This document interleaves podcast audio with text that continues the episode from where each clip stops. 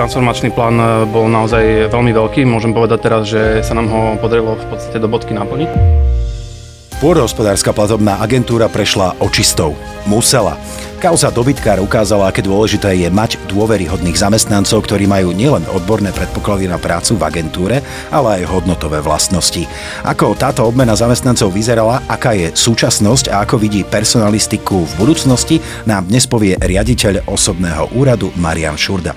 Dobrý deň. Dobrý deň, prajem. Ďakujem veľmi pekne, pán Šurda, že ste prišli. Na hneď na úvod sa opýtam, koľko zamestnancov vlastne odišlo? No, od roku 2020 odišlo, dá sa povedať, veľmi veľké množstvo zamestnancov. E, môžem spomenúť v podstate taký posledný údaj, že za posledný rok e, platobnú agentúru opustilo 145 zamestnancov a naopak 168 zamestnancov sme prijali. Tak to je veľké číslo. Aký je kľúč na takúto obmenu? Nie, nie, personálny kľúč na takúto obmenu e, neexistuje. My sa v prvom rade musíme držať zákona o štátnej službe pri všetkých personálnych zmenách samozrejme. E, takým hlavným cieľom aktuálnym platobnej agentúry je samozrejme e, transparentnosť. Hej, takže pokiaľ sa s týmto cieľom nejakí zamestnanci nestotožnia, tak samozrejme potom následuje personálna výmena. Museli ste aj nastaviť nejaké nové pravidlá pre zamestnancov? Predpokladám, že áno. Áno, samozrejme. Hej, hej.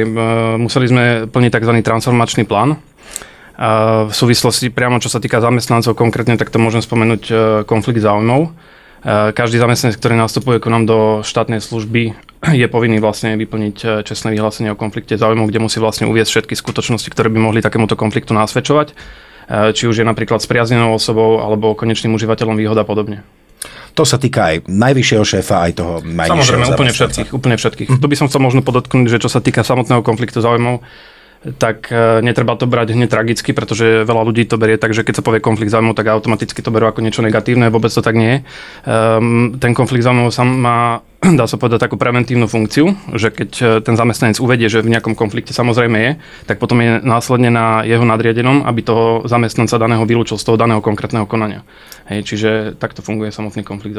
Alebo aby situáciu vyrušil. Samozrejme. Mhm. Dostala agentúra aj nejaké konkrétne odporúčania, treba z Bruselu alebo z nejakých auditov? Áno, samozrejme, to sa zase dostávame k tomu transformačnému plánu. Mali sme toho veľa, nakoľko my sme auditovaní samozrejme z každej strany, či už máme interné audity, externé audity audity z Európskej komisie, tzv. misie. Takže všetky tieto veci musíme, musíme dodržiavať. Sme naozaj pod veľkým drobnohľadom, či už médií v podstate, alebo samotných žiadateľov a podobne. E, tak ten transformačný plán eh, bol naozaj veľmi veľký. Môžem povedať teraz, že sa nám ho podarilo v podstate do bodky naplniť aktuálne. No a samozrejme v súvislosti s personálnou agendou, tak môžem spomenúť napríklad, že sme museli definovať citlivé alebo kľúčové pozície a zlepšiť celkovo nejakú tú komunikáciu medzi zamestnancami v platobnej agentúre. Dobre, takže môžeme povedať, že personálne obsadenie je teda v súlade s potrebnými štandardmi? Áno, samozrejme, hej, personálne obsadenie platobnej agentúry je teraz e, v plne v súlade so zákonom o štátnej službe, ako aj so zákonom o práce o výkone o verejnom záujme a takisto aj so zákonníkom práce. Sú zamestnanci dostatočne odborne spôsobili na túto prácu? Alebo povedzme si, aké sú kritéria výberu, čo vlastne musia vedieť? Áno, samozrejme, tak ten výber zamestnancov u nás prebieha vo viacerých fázach v podstate. Hej, najskôr je to fáza, e, kedy e, vyberáme uchádzača do dočasnej štátnej služby. V tomto prípade vlastne robí pohovor jeho priamy, teda ten povedzme budúci nadriadený, hej, kde vlastne skúma tie jeho odborné znalosti, či sa na tú danú konkrétnu štátnu zamestnaneckú pozíciu hodí. Pokiaľ si takéhoto uchádzača samozrejme vyberie, tak tento uchádzač nastupuje do dočasnej štátnej služby. No a potom vlastne tohto zamestnanca e, počas doby pol roka tento vedúci alebo nadriadený kontroluje. Samozrejme tomuto zamestnancovi je pridelený aj mentor v zmysle zákona o štátnej služby, službe teda. E, no a následne potom tretím krokom je už samotné výberové konanie do stálej štátnej služby, ktoré, ten, ktoré daný zamestnanec musí absolvovať a toto výberové konanie už pozostáva potom zo všeobecného testu, odborného testu, ako aj pohovoru pred výberovou komisiou. Dobre, ale taká zložitejšia otázka. Ako vlastne dokážete osloviť odborníkov, aby sa chceli zamestnať práve v PPAčke?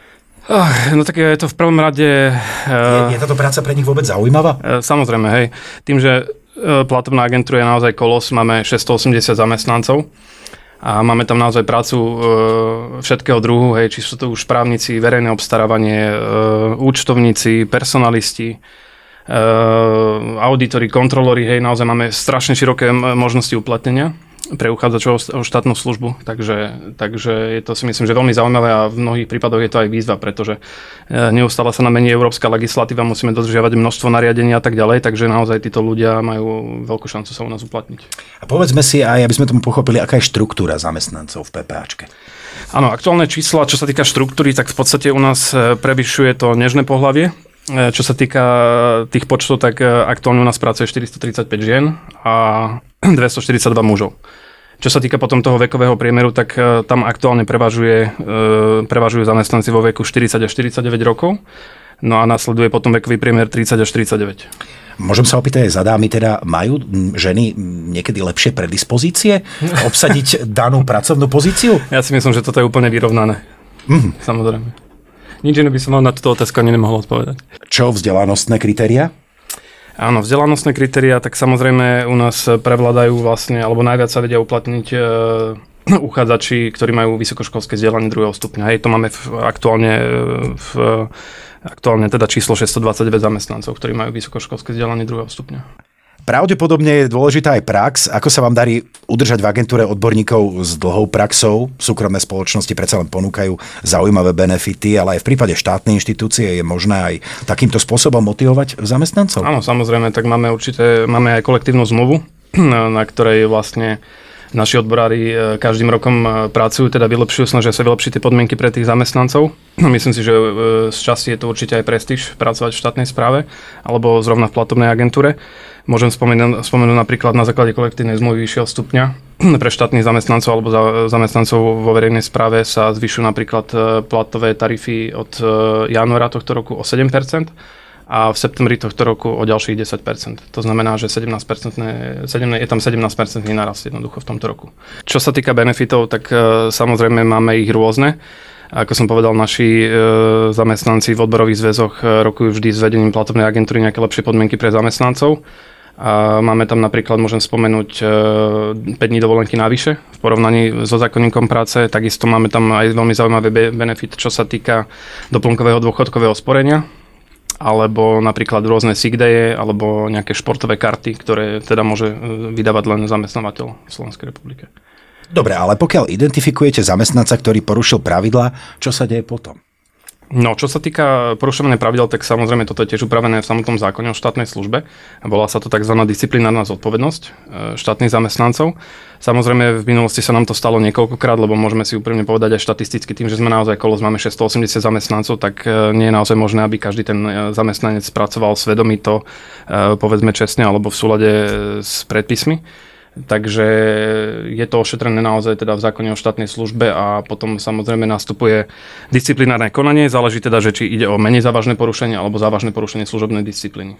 Je aj nad vami nejaká vyššia autorita, aby náhodou ten zamestnanec bol predpustený um, bez um, dôvodne? No, samozrejme aj osobný úrad je auditovaný ako všetky organizačné útory na celé platobnej agentúre, či už externými auditmi alebo internými auditmi alebo priamo, priamo certifikačným orgánom. Ale čo sa týka konkrétne e, rozvezania pracovného pomeru, tak toto si vyslovene e, ošetrujeme my, alebo respektíve zodpovedáme, zodpovedáme my za to ako osobný úrad. Samozrejme všetky tieto rozhodnutia konzultujeme s generálnym riaditeľom. A myslím si, že tým, že to nerobíme prvý rok, e, tak naozaj dávame si záležať, aby boli všetky práva, práva týchto zamestnancov dodržiavané. Ako ste sa vysporiadali s pandémiou a je cítiť zmenu v oblasti rozvoja ľudských zdrojov v súvislosti s vojnou na Ukrajine, či mm, energetickou krízou. Áno, samozrejme aj nás sa dotkla pandémia. E, v čase tých najväč- najväčších čísel sme sa samozrejme my museli zariadiť a museli sme tomu prispôsobiť podmienky, čiže urobili sme smernicu na home office. Tu treba však podotknúť, že nie každá povaha práce e, umožňuje pracovať vlastne zamestnancom z domu, takže samozrejme tam, kde sa to dalo, kde to bolo možné, tak títo zamestnanci nám pracovali z domu, naopak tam, kde to možné nebolo, samozrejme museli chodiť naďalej do práce. Eh, robili sme potom tomu rôzne prispôsobenia, aby tí zamestnanci neboli samozrejme dvaja, traja v miestnosti, hej, ale snažili sme sa to nejak takto selektovať. No a čo sa týka vojny na Ukrajine, tak e, samozrejme do štátnej služby e, nemôžeme prijať žiaľ občanov Ukrajiny, nakoľko nám to nedovoluje legislatíva. PPAčka má aj regionálne pracoviska. Viete, ako to funguje tam? Po prípade dajú sa zohnať kvalifikovaní odborníci v regiónoch? Áno, tak v regiónoch v podstate tam je taký istý úplne identický postup, ako keď obsadzujeme štátno zamestnanecké miesta, samozrejme na ústredí v Bratislave.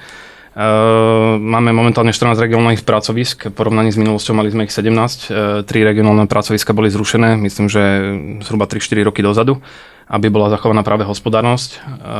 No a čo sa týka samotného obsadenia, tak myslím si, že regionálne pracoviska platovnej agentúry sú momentálne stabilizované. A na záver ešte jedna osobná otázka. Čo je na vašej práci šéfa osobného úradu asi najťažšie? Áno, dá sa povedať, že všetko je to, dá sa povedať, je to veľmi náročná pozícia. Hej, ja som túto pozíciu prijal s pokorou. Snažím sa naozaj e, aj zo svojej pozície všetkým zamestnancom pomáhať, mať nejaký taký osobitný prístup. Žiaľ, v niektorých prípadoch to bohužiaľ nie je možné.